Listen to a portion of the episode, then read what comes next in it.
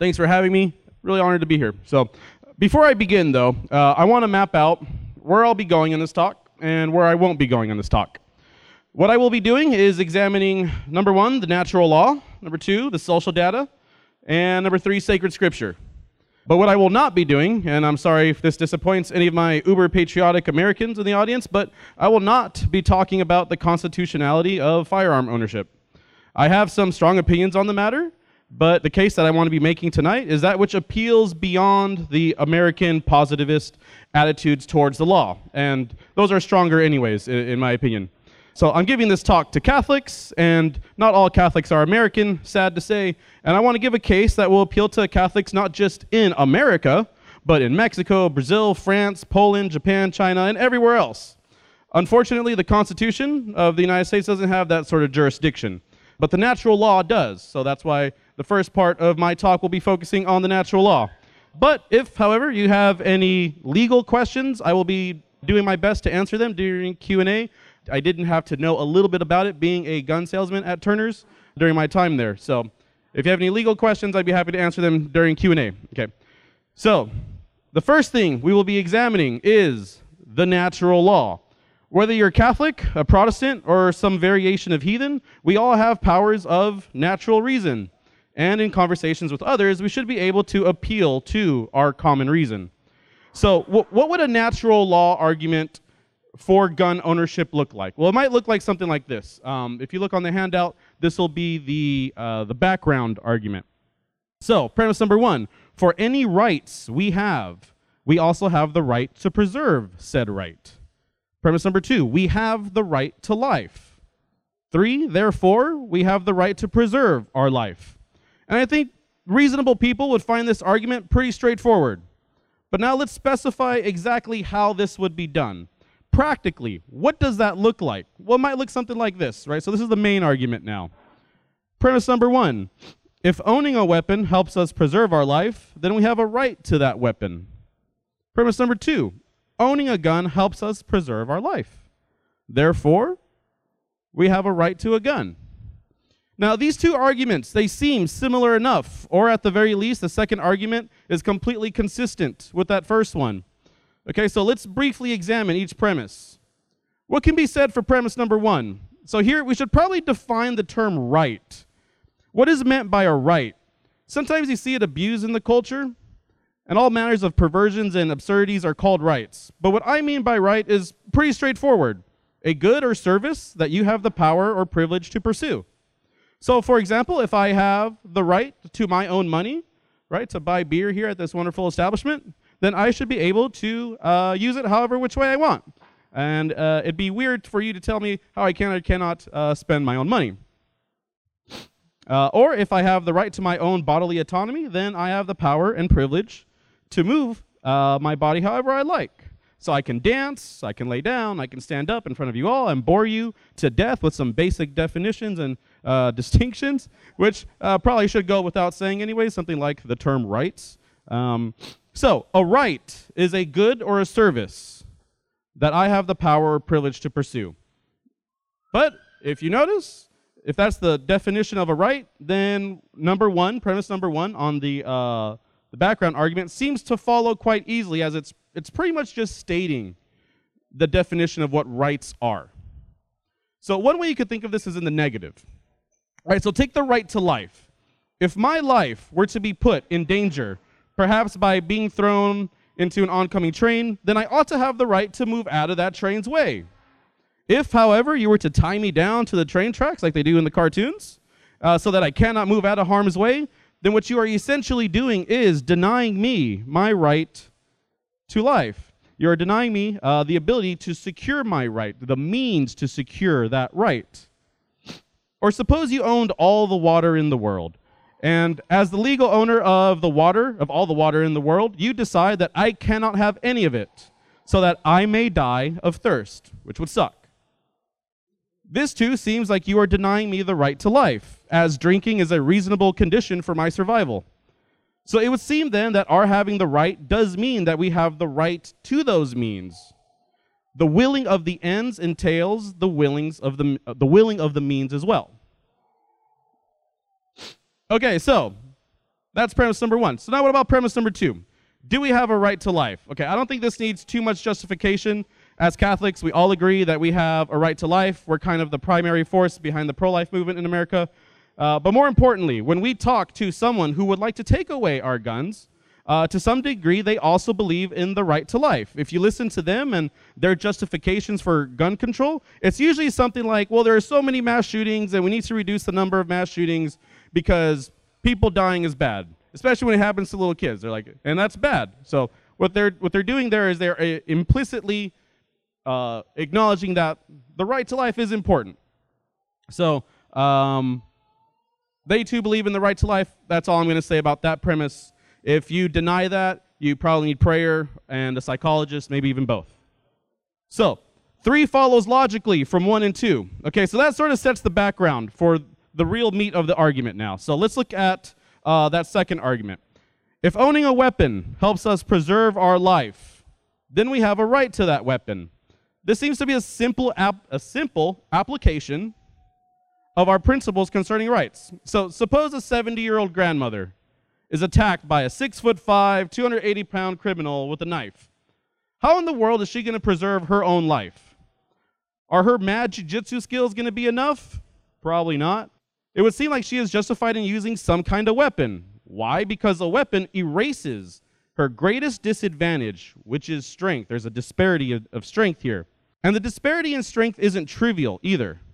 Many criminals choose their victims precisely because of this disparity. I know that I feel comfortable walking around in my neighborhood at night, but I wouldn't feel comfortable with my little sister walking around by herself at night. And since gun proponents tend to be, not always, of course, but I'm speaking in generalities here, since they tend to be sympathetic with stories about how women are constantly at a disadvantage compared to men, this is a clear and agreed upon example where the disparity between a criminal victim need to be remedied. And how is that remedied? Well, quite obviously with a firearm, particularly a handgun, or, or sorry, a weapon, particularly a handgun. So that premise gives at least the right to uh, the means for self-defense. But does it have to be a gun? Does it have to be a firearm? Particularly, does it have to be a handgun? It seems like yes, for a few reasons. First, it is proportional. Of course, for us Catholics, the principle of proportionality is a key in our distribution of justice. And that applies here. The force of the defense should be proportionate relative to the threat. If the threat is lethal, it seems to justify lethal defense. Pretty straightforward. And firearms, particularly handguns, seem to fit that bill. Now, what about other weapons like crowbars, baseball bats, pepper spray, or knives that may also um, be considered lethal? Well, actually, pepper spray is not considered lethal. Such weapons are eliminated by other considerations. So, for example, if your 70 year old grandmother finds her life being threatened, then it doesn't seem practical that she would defend herself with a baseball bat. The ease in which a weapon can be used is another factor to be considered. For a semi automatic firearm, a standard trigger pull only requires about four pounds of pull. This seems to be feasible for the majority of people, even for people with like arthritis. And a lot of my customers used to be old ladies with little arthritic hands. And we always tell them, like, you can adjust the trigger pull. So, trigger pulls can be adjusted. Uh, semi automatic firearms, are feasible even for um, arthritic people. So it's great. So it's the most reasonable choice, uh, or it's the most reasonable weapon of choice for self defense, as it puts the least amount of burden on the victim to defend herself. And if that's the most reasonable choice, then it therefore follows that we have a prima facie right to a firearm. And all this basically goes back to our most fundamental right to life. In short, the right to life entails the right to self defense weapons, the most reasonable, which most reasonable of which is a firearm. And those are the, the two basic arguments. That's from the natural law. Uh, okay, so let's deal with some objections before we move on to the, the social data uh, portion of the talk. So, the first objection may go something like this If you believe in the right to a weapon, why just stop at guns?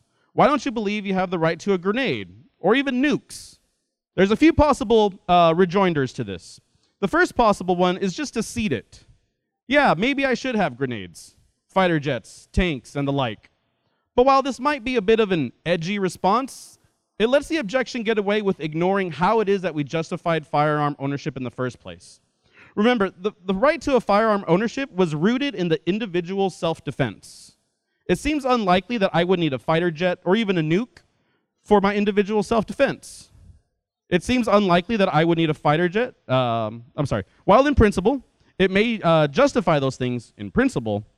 Practically speaking, especially in large scale uh, conflict, uh, it, it does no such thing.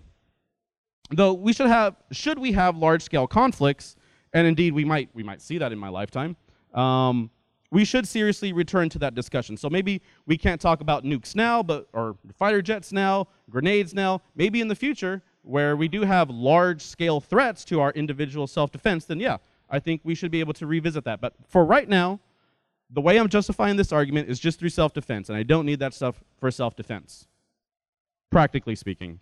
In principle, maybe that's another story. So uh, the first part is just to maybe even cede that over. Just say, yeah, maybe. But then what's, what's the problem there, right? Uh, why can't the argument justify that as well? So the second possible response is to point out that there's a practical difference between handguns and things like RPGs or missiles or other WMDs. So the fundamental difference between what makes the handgun the most reasonable weapon for self-defense is the ability to discriminate. So when I point my handgun, the bullet goes wherever I point it, unless it's like a Hi-Point or something. In, yeah, okay, we got some. Okay, we got some people who know. If you know, you know.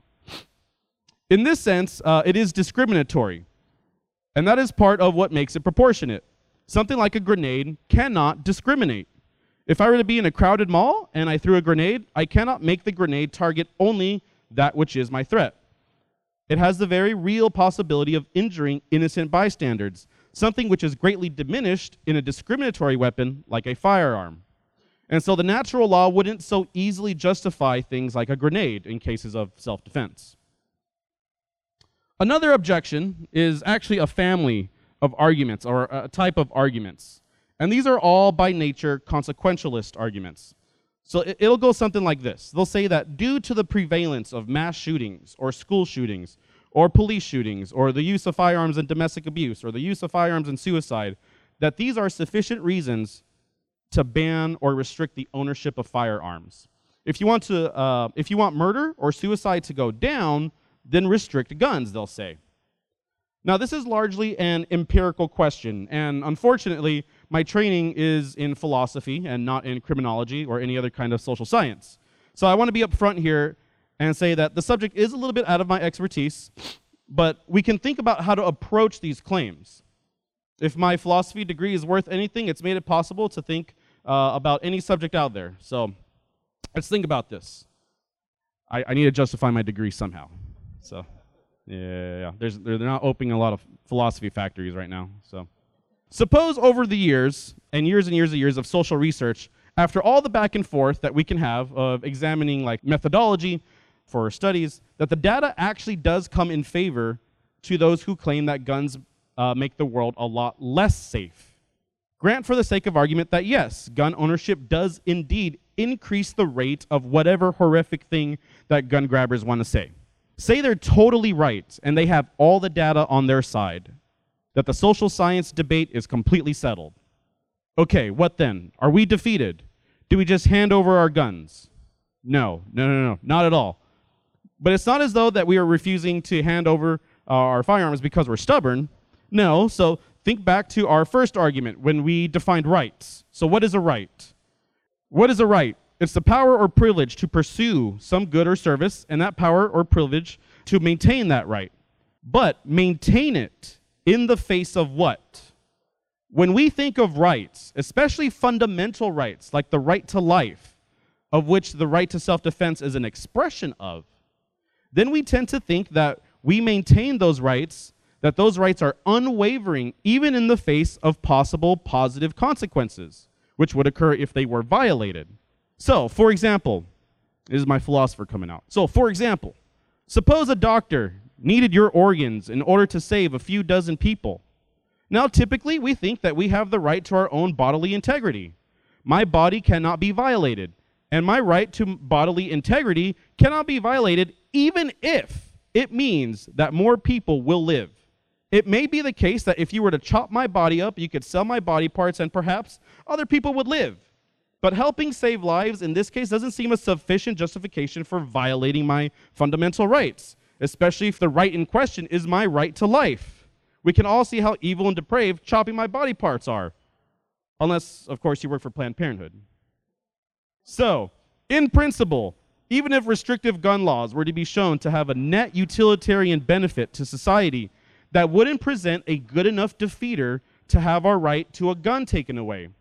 But, as it so happens, is the social data on the side of the gun grabber? So it really depends on the question that's being asked. And I'll just list off a few here. Uh, I won't spend too much time, and then I'll move on to the biblical data. Uh, and then we can get to Q&A after that. So let's start with the simple, if confounded question. Does increase in gun ownership correlate to an increase of crime?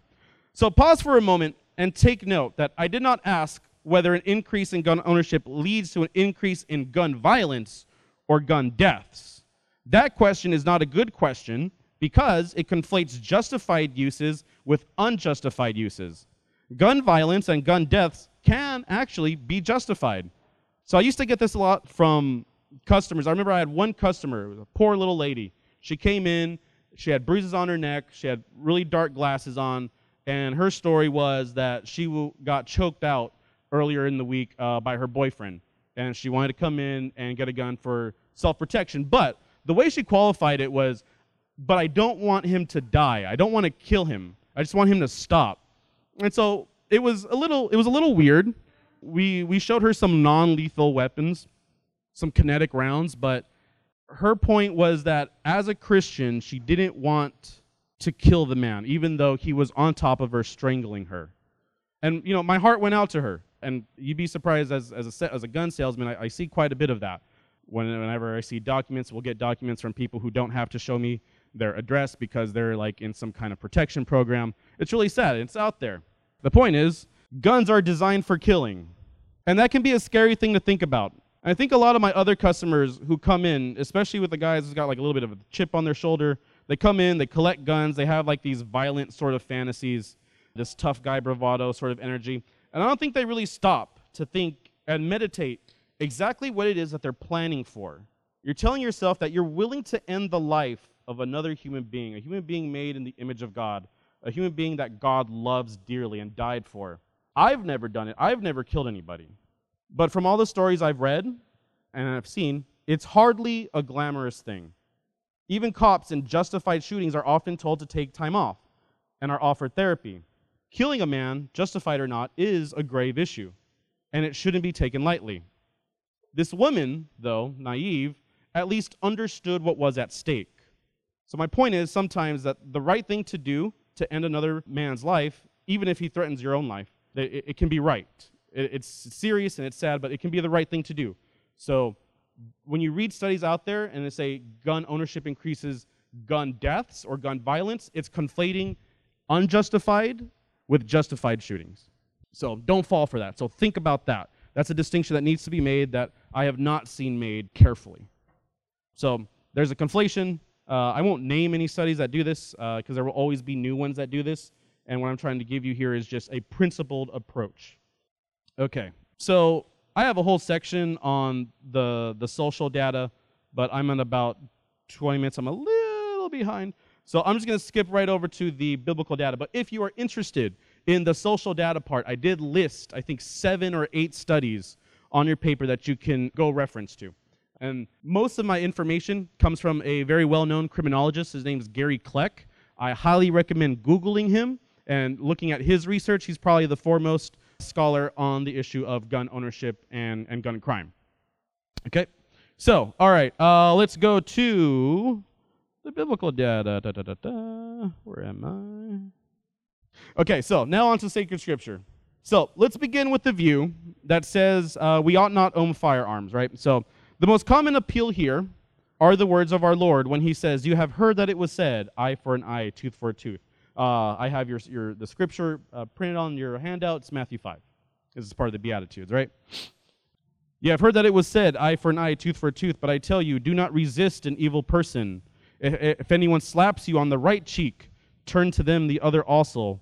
So, what someone might point to here is they'll say, like, look, Jesus is commanding you to not defend yourself. So, Christians can't use guns for self defense. Or a more broad approach, and in my opinion, the stronger approach, is to argue that Christians ought to be something like pacifists. And pacifists are nonviolent by definition, even in the face of violent evil. Right? So think of like the Amish or the Mennonites. Before I entered the church, I was a Protestant in the Anabaptist tradition. Some of my friends were too here in the audience. And Anabaptists are historically pacifists. Uh, so it's a view that I, I used to be very sympathetic with. And you'll have theologians like John Howard Yoder who uh, were big advocates of Christian pacifism. But within the Catholic sphere, we have people like Pope Francis who have said some pretty stinging things about gun manufacturers and gun owners. So the, the, the, pacifist argument might go something like this, right? So they'll say that Jesus never used violence to advance the kingdom of God. In fact, Jesus rebuked St. Peter in St. Peter's use of force uh, for the defense of our Lord. And since we should be like Jesus, we should also not use force, even in defensive terms. All right, so what are we to make of this? Well, let's start with the first verse from the Beatitudes, right? You must turn the other cheek. That whole thing. So the proper response is to understand it in its proper context, right? So Jesus isn't just dishing out a string of unconnected commands, like a laundry list of do's and do nots. The command to turn the other cheek comes in the context of rebuking scribes and Pharisees.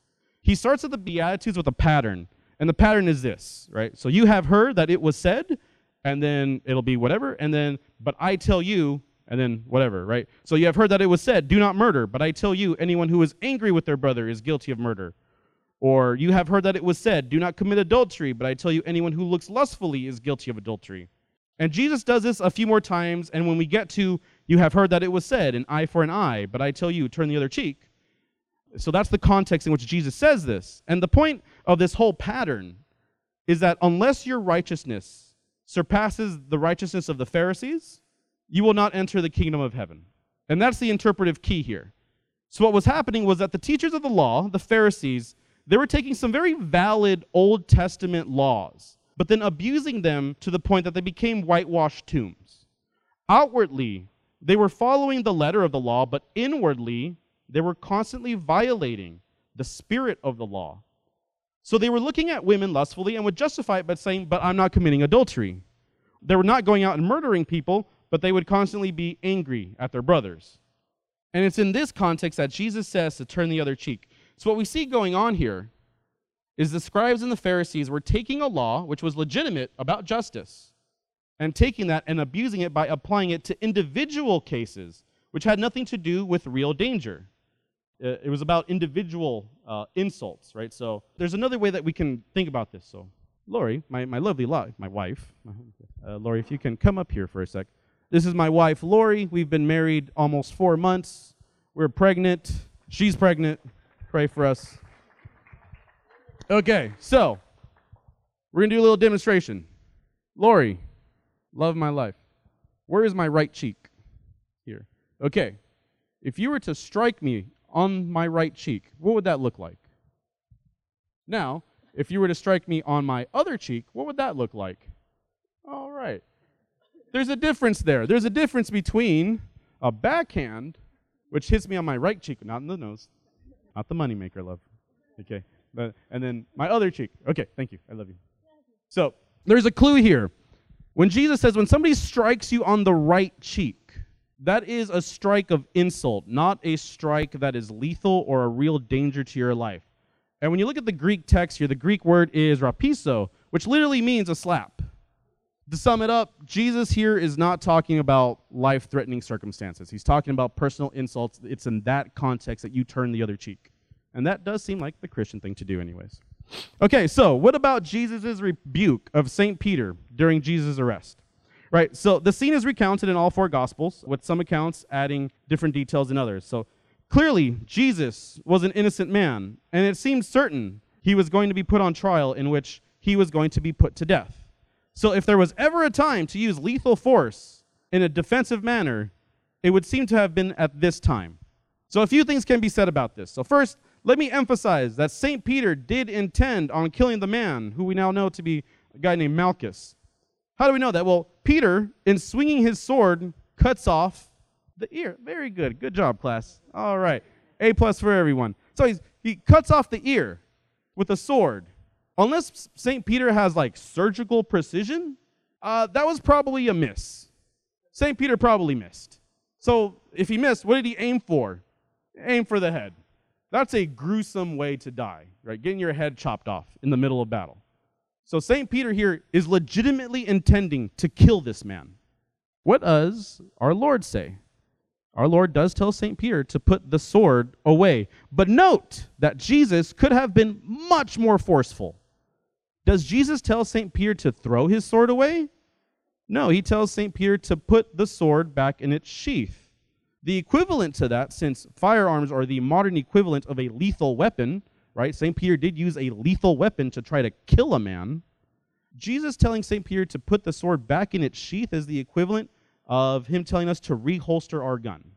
Not to throw it away, not to give it over to Joe Biden or to the ATF, but to put it back. Put it back where it belongs, and it belongs to St. Peter.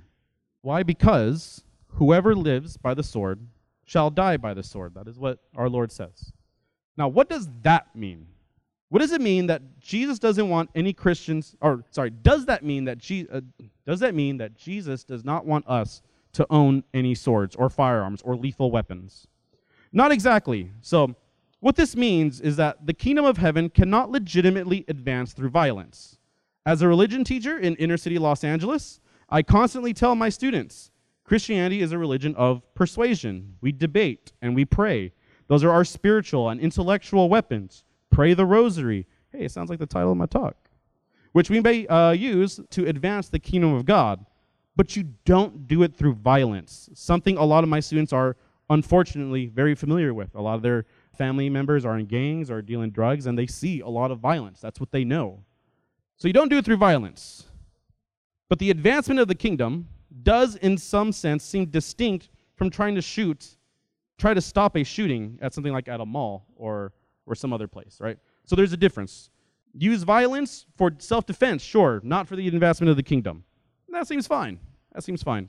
Maybe for the defense of the kingdom, but that's something else. All right, so add to this the consideration that Jesus commands them to have swords in the first place. We read in Luke 22 Jesus tells his disciples to sell what they have and to go buy a sword. That's also on your, your handout. I got the whole thing on there.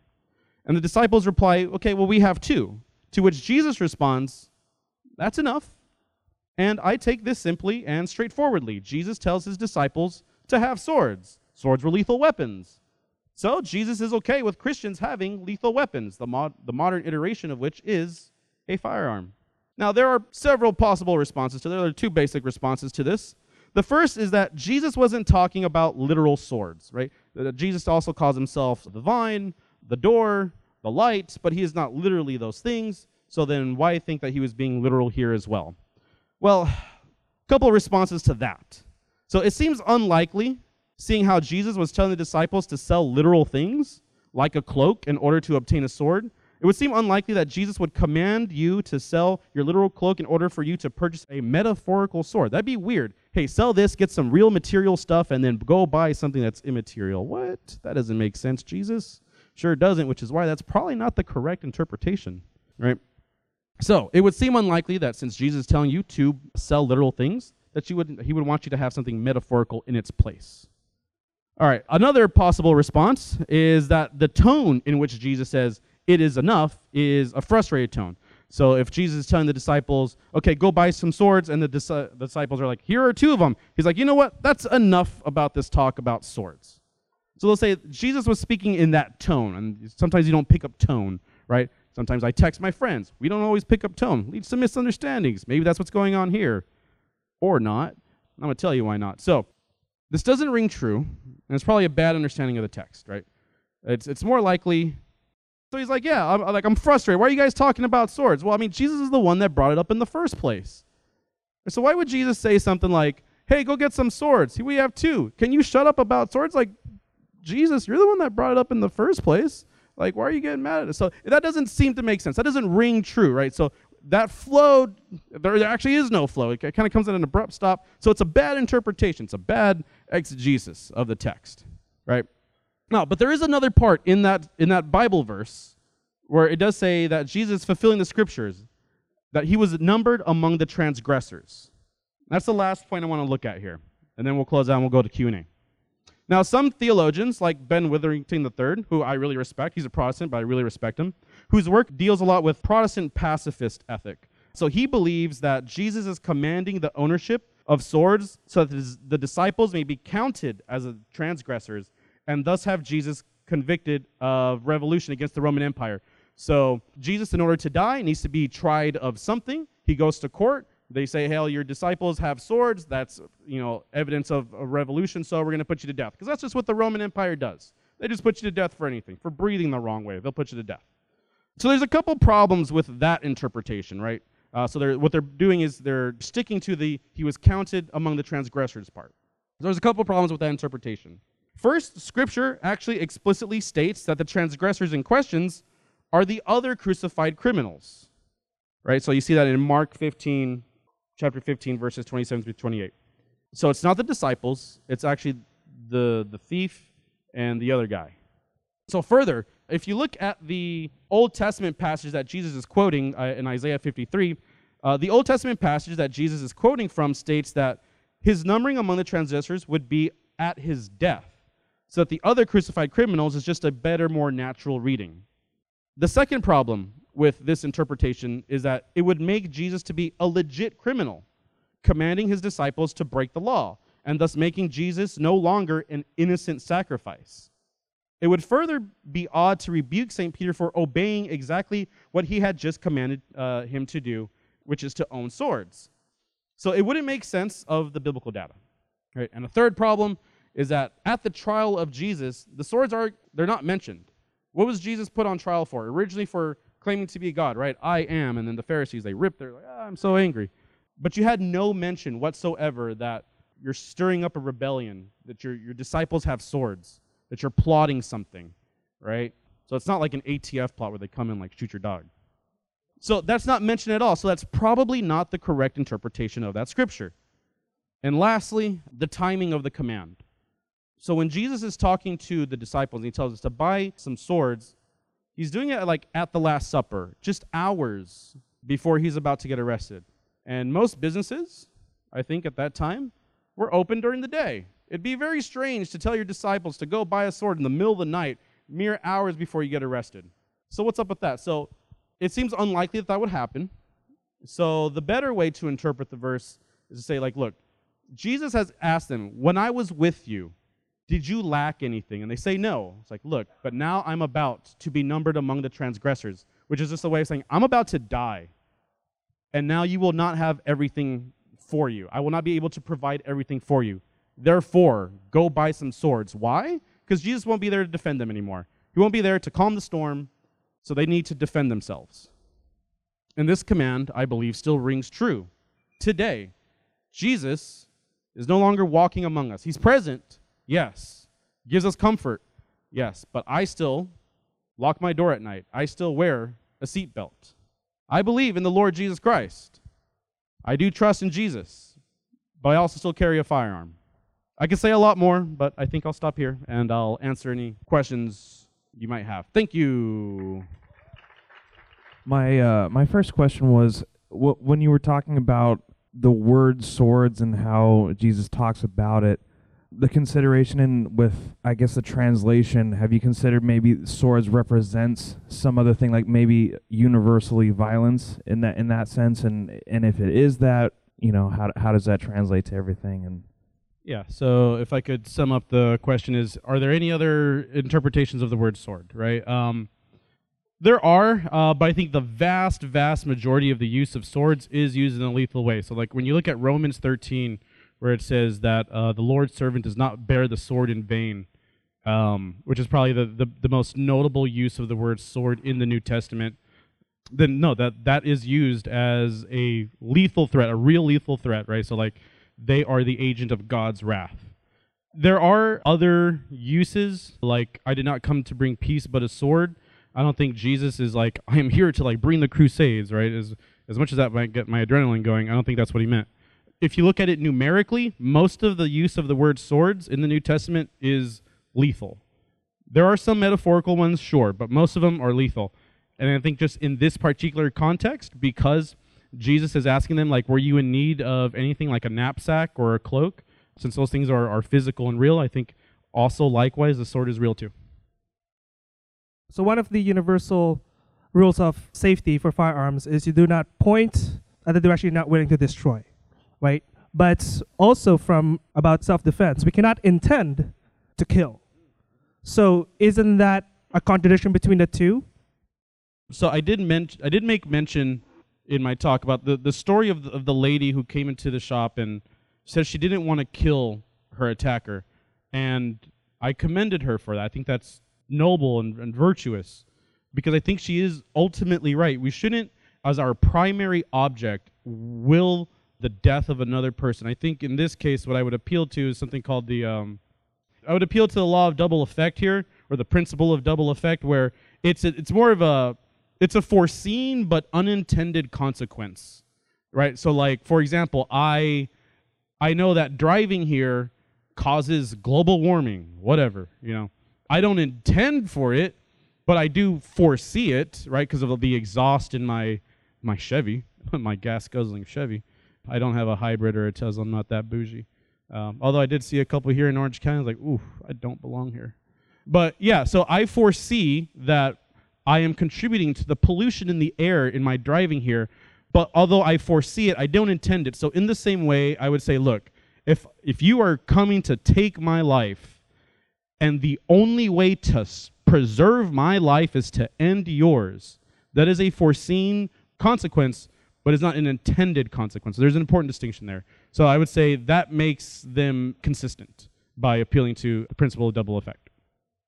My question is much more of a cultural one rather than because it's like related to guns, but you know, in the past what two, three decades, we've been having this conversation about, um, you know, why don't we just remove guns because it'll make you know removing guns from like gun ownership will mean that everyone's going to be safe. And it's the same thing I've heard with conversations about the death penalty. We should just take out the death penalty because you know our our prisons are so high tech that they can keep anyone in and no one can escape, right? And for me, what I'm seeing is this larger trend, like people forgetting like the capacity of other people's capacity for evil. So I think my question to you is that do you think that the necessity of like gun ownership is like understanding that people have the capacity for evil or is it I think I, I, th- I think because that's kind of what I'm like seeing is that like we need to have guns because we understand that like other people can do harm, right? And so do you think that like the people that push for gun control are doing it because like they have this understanding that like we can change society so that no one needs to shoot anyone anymore, or is there something more nefarious underneath it? So here's going to be an answer you're going to love. I don't know. Um, I, I will say I am pretty sympathetic to that explanation. Yeah, I mean, why why do we kill each other? Because of sin. We all have it. So what's the best solution to that? It's Jesus. It's not carrying a gun. It's Jesus. You know, I, I, I am very much in favor of evangelizing the culture so that I don't have to shoot somebody. I don't want to shoot anybody. I, w- I want us to just have fun at a bar, at a brewery, talking about cool things. I don't want to like go on the parking lot and like, oh no, I got to defend my wife, my pregnant wife. So that would suck. So yeah, I would say if you if you feel the need to have a, a firearm, it's because of the recognition that there is evil, and I think even our Lord recognizes that when He tells His disciples to buy uh, some swords. Like, I am not going to be here to protect you, right? You're not going to have the fullness of my grace and charity just abounding on you. Like, I'm not going to be able to calm storms for you anymore. You got to start taking care of yourself. So, buy some swords. So, it is sad. It's a sad statement that I would have to carry a gun. I would love to live in a society where I don't have to carry a gun. And eventually I am. Well, hold on. Let me take that back. I hope I am because I'll die in grace. And then in heaven, I won't need a gun. Hopefully, there's still target shooting, though. Yeah, I think you- you alluded to this point earlier in your talk about how some people can view guns as a form of idolatry, if that's you know their primary focus. But I think we do live in a culture, especially out here, where gun ownership is not is not the norm, and a lot of people aren't raised with guns. I know I wasn't, and so the, the presence of guns definitely raises people's cortisol levels, especially if they're not used to it, and that can intera- uh, affect interactions. And unfortunately, people can take advantage of that perception, you know, oh, I've got a gun, you're you're going to be, you know, your guard's going to be raised, you're not going to be thinking clearly, and that draws us away from viewing others in Christ. And just wanted to see get your your take and perception on that. I definitely agree with a lot of that. People who are new to it get excited. But then that means we're we're losing something in the culture where why are guns new?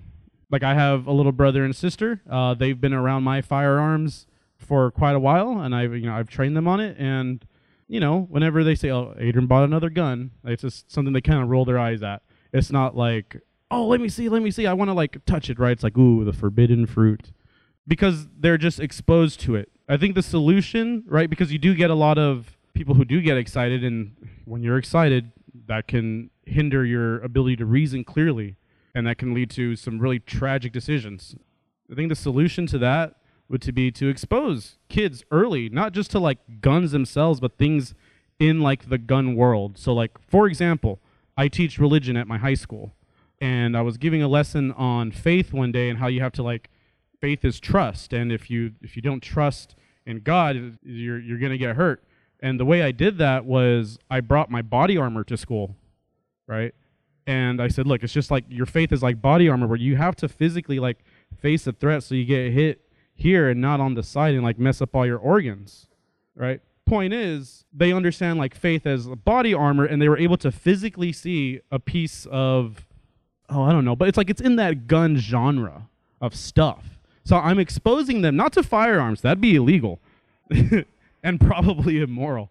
But to body armor, body armor is safe. There's no there's no laws concerning body armor, although they are trying to take that away from you now. So what I'm trying to do is not only like teach the faith, I'm also trying to get them used to like the tools in that world so that they don't get as excited and it's not as like forbidden for them and they don't make any stupid decisions in the future.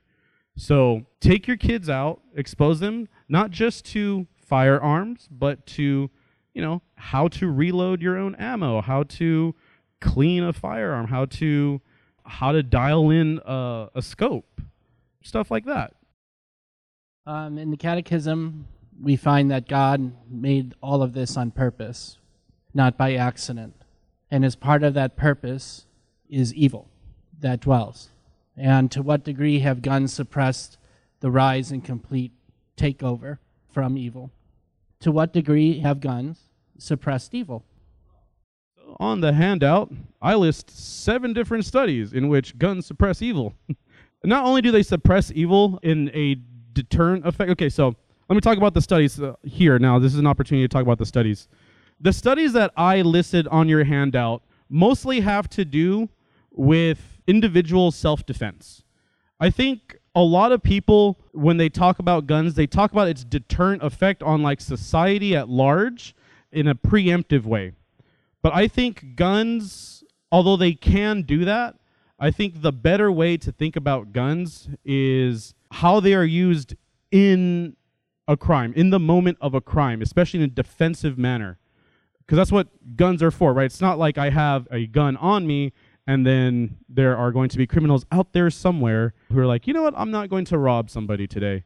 Some of the studies that I have is they actually, I think it's 95% of the time that people use a gun defensively. This is point number six on your handout. Uh, 95% of the people that use guns defensively, they merely have to brandish the weapon to break off the attack. So not only is it is owning a gun safe for the potential victim, it's also safe for the criminal they don't get hurt. It brandishes off the attack and they're fine and they're safe. So it does suppress evil. Or if it doesn't suppress evil, it prevents it from finishing, from termination. So it, it terminates in a good way in this sense. If you want more data on that, just visit or look up at any of the studies that I have on the handout for you. But there's lots of social data out there, especially look up the work of Gary Kleck. So you mentioned a word um, tool. the responsible gun owners that I've met view a firearm as a tool. So I think a lot of the problems that we have with attitude of firearms is the way they're advertised in the media and people who don't like them is they're the boogeyman, they're villain, and you know the whole adage that firearms don't kill people, it's people that kill people. Because you can use anything as a weapon. So we took out all the firearms in the world, I think we would still kill each other. Yeah, and I think the social data bears that out too. So in places like China, where it's very difficult to own a gun, they have a high rate of not mass shootings, but mass stabbings. If you look at places like the UK and Mexico and Scotland, places where it's very difficult to own a firearm, although gun violence, this is the distinction I was telling you to keep an eye out for, although gun violence and gun deaths might have gone down, crime in general goes up. You're more likely to get raped, you're more likely to get robbed. Not only you're more likely to get robbed while you're in your house. So yeah, I, I would say even if we were to get rid of guns, it wouldn't solve the problem, and in fact, it might exacerbate the problem. Absolutely. First off, uh, thank you for putting this on. Usually, I find these uh, more varied subjects a lot more interesting. You know, that whether people do this with any sort of malintent in terms of gun control and what have you, there does seem to be this flawed idea. If you've ever read any Isaiah Berlin of, uh, you know, the uh, positive and negative rights. But the point here is that at best, it is people who really do think that they can actually mold humanity into what they like it to be, at which point they can grow past guns or what have you. But yeah, basically, I mean, would you say that we just need to accept more of what humans are and less what we'd like them to be? So like if we got our theology down correct, the, the secular stuff would just follow? Yes and no. It would definitely help. But part of the problem with society isn't that we have a wrong view of nature, right? Like when I go to confession, I don't confess my sins because oh I didn't know or I I, I no the the point is not that I have just a wrong view of nature, although that does contribute. What's wrong with me isn't that I'm intellectually wrong, but like I'm morally wrong. The good that I know that I ought to do, I don't do. The evil that I know that I shouldn't do, that I do. Who will save me from this mortal coil? Right? I do think it would help greatly, yes, especially when we try to, in place of Christianity and our theology, we replace it with other theologies, like a communist theology, a socialist theology, other humanist theologies. And I do think they are theologies, despite what they might say. At root, it's not an intellectual problem, it is a moral problem. And that does require not just an argument, not a debate, not a lecture, but an experience, or as Pope Francis might say, an encounter.